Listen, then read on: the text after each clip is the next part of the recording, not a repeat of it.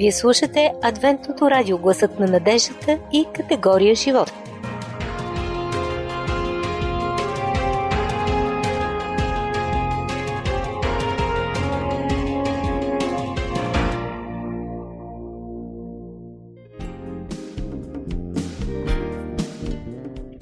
Можете да ни откриете и на нашата Фейсбук страница Адвентно радио България на кирилица.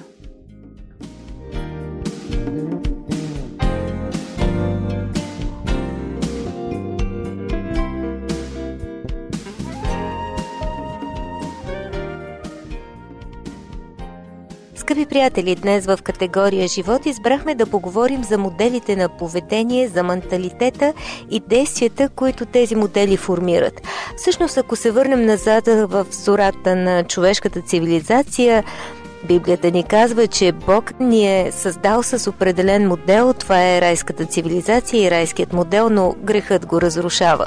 След това идва Исус и се опитва да възстанови райският модел, като ни представя Божието царство. Един различен свят, в който можем да живеем още сега, свят на други взаимоотношения и приоритети. За това ще говорим днес, а за да загреем за темата, съм си поканила двама страхотни събеседници. Виолет на единайсет години, която обича да спортува и да излиза навън с приятели, много е открита и в нея има нерв, наистина стихийна е в емоциите си. И нейният брат Христо на четиринайсет, учи в професионална гимназия компютърна техника, казва, че около него няма нищо по-специално, каквото и да значи това, дори преминава през своя трудна възраст с завидно спокойствие. Двамата рисуват, четат Библията, тя обича историите за Самсон, а пък той се интересува повече от фактите и от потопа, какво се е случило и как. С тях ще поговорим за животът в рая. Какъв е бил според вас? Дочуем! И аз се го представям като едно много красиво и слънчево място, където, да кажем, лъвът е крота като котенце. И всички са много мили, няма нито болести, нито световна криза. И всичко е наред, няма никакви проблеми. Винаги съм си го представил като една поляна, просто с много дървета. Нито красиви гледки, нито нещо по-специално. Ами, нещата, които там ги има, тук ги няма, там всички са много добри и хората са безсмъртни. Няма хора, които страдат и които бързат по улиците и, не кажем, отиваш си в магазина, избираш му жилет това и ти ти го дават и си излизаш. Така всичките са дружелюбни и да няма бързите по улиците и безработица. А мислили ли сте за това, че Адам и Ева са живяли без да търгуват, примерно, без да си купуват и продават неща, не е имало нужда за това, да. И са били щастливи? За мен е трудно да си го представя, защото... Те... Аз обичам да си правя шопинг терапия, пък в рая няма да има такава, там изобщо няма пари. Те просто там са си вземали, отивали до едно дървото, си откъсвали различни плодове, там нямало сладки работи и други такива работи от светите. Обаче пък не е нужно да готвиш, защото имаш всичко в изобилие. За нещата, които имаме от тогава до сега, това са всички плодове, всички растения, като имаме на предвид, че доста са изчезнали. През създаването Исус ни е дал всичко за нашата прехрана. Евентуално нещата, които ги няма, е всичко от технологията. Дрехите, те са усетили, че са голи, когато са яли от дървото. Ам, по принцип в Библията пише, че са били облечени със светлина. Са нямали такова чувство, обаче като са яли от този плод и отишли и в храстите са скрили, според някои са, са такова с брашлян си направили дрехи. Значи за дрехите в рая, според мен, както има и в книгите, те ще са бели. И ако някой детенци се окапе, то просто ще се изчезва, няма да го има. Как си представяте срещата с Бога при вечерния ветрец? Ами според мен те са задържали приятелски и са... Просто няма Бог да се е държал като техен шеф, вие правите това, не правите онова, просто приятелски като семейство. Според мен, ако отидем в рая и всички вечери, закуски и обеди ще знаят на огромна дълга маса и Бог ще е по средата и всички ще идем заедно. Ицо, ти ако имаш и тази възможност да общуваш лице в лице с Бог, какви въпроси би му поставил, примерно? Мислил ли си върху това? Ако може всяка вечер да си говорим с него, така както Адам и Ева, ние разбира се може да го правим това чрез молитвата и нали, тя ни свързва с Божието присъствие, но как си представиш този разговор в рая? Ами, аз лично смятам, че от мен на този етап и от Адам и Ева, може би аз имам малко повече въпроси, защото според мен той е бил като приятел, като който те могат да се разговарят. Но не толкова въпроси, защото и те са били много по-умни. Моите въпроси, които аз бих му задал, са сложни. Като започнем от Вселената и свършим с как са му хрумвали идеите за животните. Много неща се их случи. Кое най-много ви липсва от рая и ако можехте да си вземете нещо, какво би било то? Ами, според мен би било мирът. Отборен, няма кръци, няма убийци, няма суета, няма самовлюбеност. Всички се държат нормално, всички са като братя и сестри, както се казва. Всъщност ти се вълнуваш много от взаимоотношения, аз така те разбрах да. И така... От а, няколко дни ти чувствам по-близък човекът, мой приятел, и усещам, че наистина това е много важно за теб. Хубавите взаимоотношения, добрите взаимоотношения. Защото аз съм държа много на взаимоотношенията, защото аз в училище преди никой не ми харесваше и доста ме тълкочеха. И аз заради това съм си направила нещо като най-важното нещо, да бъдат всички, да са мили, да не са на ногти всяка сутрин. Много, много ми харесва това, което каза. А при теб, Ице? Ами, аз лично а, разликата от сега и от рая, нали, за да си взема нещо, щях да взема някой по-рядък плод. Ако имахте един ден там, как бихте го прекарали? Ами, аз бих задала най-важния ми въпрос, според мен. Защо Бог е създал Луцифер, като знал, че той ще стане лош, че ще подведе други ангели, че ще подведе Адам и Ева и че още много други били ще направи и ще стане, ще сме, в момента сме стигнали до тук само заради него, защото той е направил Адам и Ева да... и ги е подвел. Защо го е създал, като той нали си могъл да знае всичко, милиард години напред знае, и защо го е направил? Значи ти просто ще търсиш разговор и отговор на този въпрос. Ами, аз лично ще погаля едни от най-опасните животни. Пак ще откъсна някой плод да изям и през всичкото това време ще си говоря с Бог. Беше ми много приятно, много ми беше интересно. Благодаря ви, че бяхте толкова искрени и се надявам, че нашите слушатели ще харесат този разговор. Благодаря ви.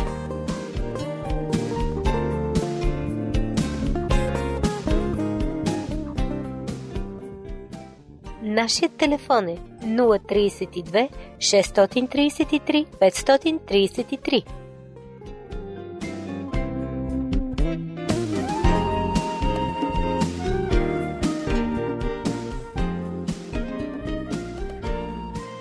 Здравейте отново, това е категория живот.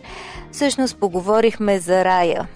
Един живот, който дори не можем да си представим, но който сме изгубили.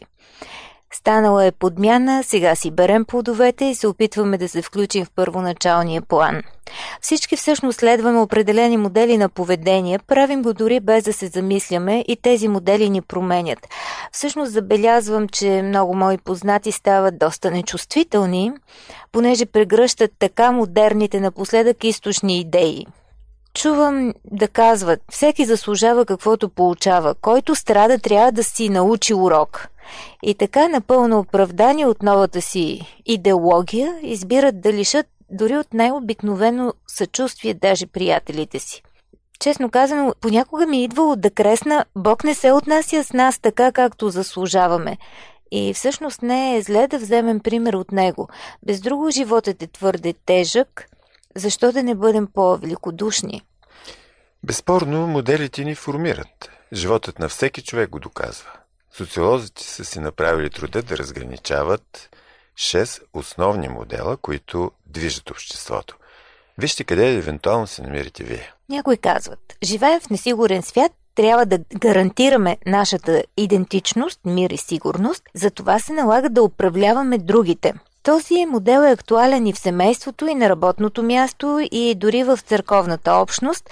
Идеята е, че сигурността, Мирът, спокойствието, щастието са възможни, само ако държим ние кормилото. Резултатът, разбира се, е империя на хегемонията. Естествено е потиснатите да си кажат: стига толкова, нещата трябва да се променят. И започват да обмислят вариант, при който спокойствието, мирът и сигурността ще се постигнат, когато бъдат свалени от власт потисниците. Последица от това мислене е отмъщението, а причината – моделът на революцията. Кой е виновен, ако обществото не функционира добре? Мнозина са убедени, че щастието ни може да се гарантира само ако се намери виновното малцинство, което да бъде наказано и отстранено. Това е идеята на нацистите от тридесетте години и на миналия век. Те незабавно откриват виновника в лицето на евреите. Днес моделът се разиграва с други малцинства. До неотдавна говорихме за класовия враг. Сещате се. Ситуацията е различна, но аргументите са неизменни. Всичко ще се нареди, ако се избавим от вредните хора. Всъщност този начин на мислене и действие поражда геноцид. Нали сте чували лайт мотивът на жертвата? Аз съм голям нещастник, всички са против мен. Само ако не забравяме несправедливостите, които сме преживели, можем да защитим нашите ценности. петстотин години турско робство, сега префасонирано като османско владичество, четиридесет и пет години комунизъм. И ето ви менталитетът на жертвата, която намира солидни оправдания за собствената си неангажираност и всеобща апатия. Единственото ни желание е потисниците да бъдат наказани. Моделът е: ние сме жертви, а последицата – отчуждение. В модела на изолацията определено има повече амбиции. Ние ще се оправим само ако се отделим от прогнилото, потънало в разложение мнозинство. Не сме наивни, знаем, че няма да променим света, но можем да се оттеглим в сигурен бункер. Най-добре би било всички добри хора, като мен и вас, да се преселим на някой екзотичен остров с вкусна храна и хубави плажове, ама това е невъзможно, затова ще направим друго. Ще се изолираме от обществото, в което живеем, ще слушаме само християнски радиостанции, ще четем единствено книги, които сме си написали сами, ще вземем най-строги мерки, за да не се промъкне никаква гнила мисъл. Последицата от това мислене е желанието да ни оставят на мира. Създава се елитарен менталитет и усещането, че сме част от избран остатък. Моделът на натрупването се обляга на нещо друго.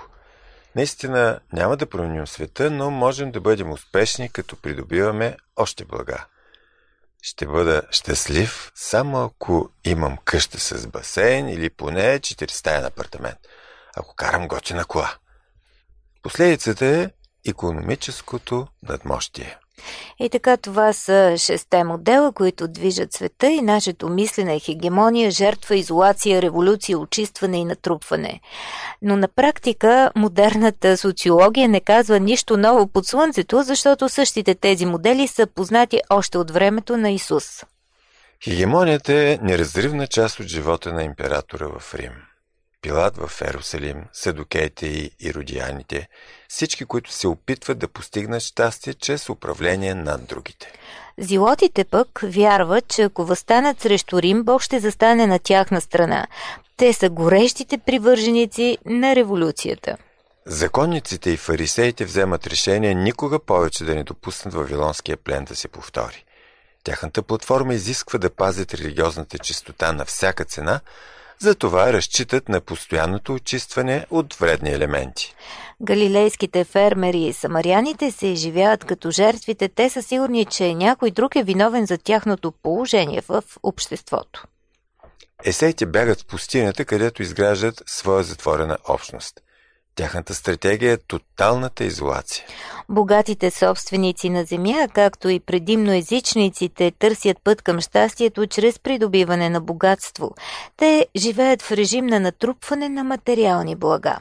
Моделите от времето на Исус са актуални днес. Ще кажете, какво лошо има в това? Проблемът е, че те формират менталитет, който със сигурност няма да ни изведе на пътеката на щастието. И освен това, твърдо се различават от модела на Христос. Модел на хегемонията. И менталитета, който формира, е: ние на тях. Модел на революцията. Ние против тях. Модел на очистването. Ние против някои от нас. Модел. Ние сме жертвата. Ние въпреки тях. Модел на изолацията. Ние без тях. Модел на натрупване. Ние в конкуренция с тях. Всъщност, като се замисля, Исус идва, за да ни покаже, че е възможно да живеем по друг начин. Той ни дава уникалния модел на Божието царство и ни призовава да участваме в нещо ново и различно. Всъщност, самото Евангелие е истинската история на спокойствието и радостта. Като отхвърлят деструктивните обществени модели, Исус ги заменя с ново сътворение. Той не се опитва да ги реформира, това наистина ми направи силно впечатление. Той предлага просто друг ред, при който хората виждат, че Бог е главен герой на историята. И всички са поканени да участват в този план, в Божия план, а не да живеят като изкупителни жертви на своя личен менталитет или модел на мислене. Радостната вест, която Исус възвестява, е новото сътворение.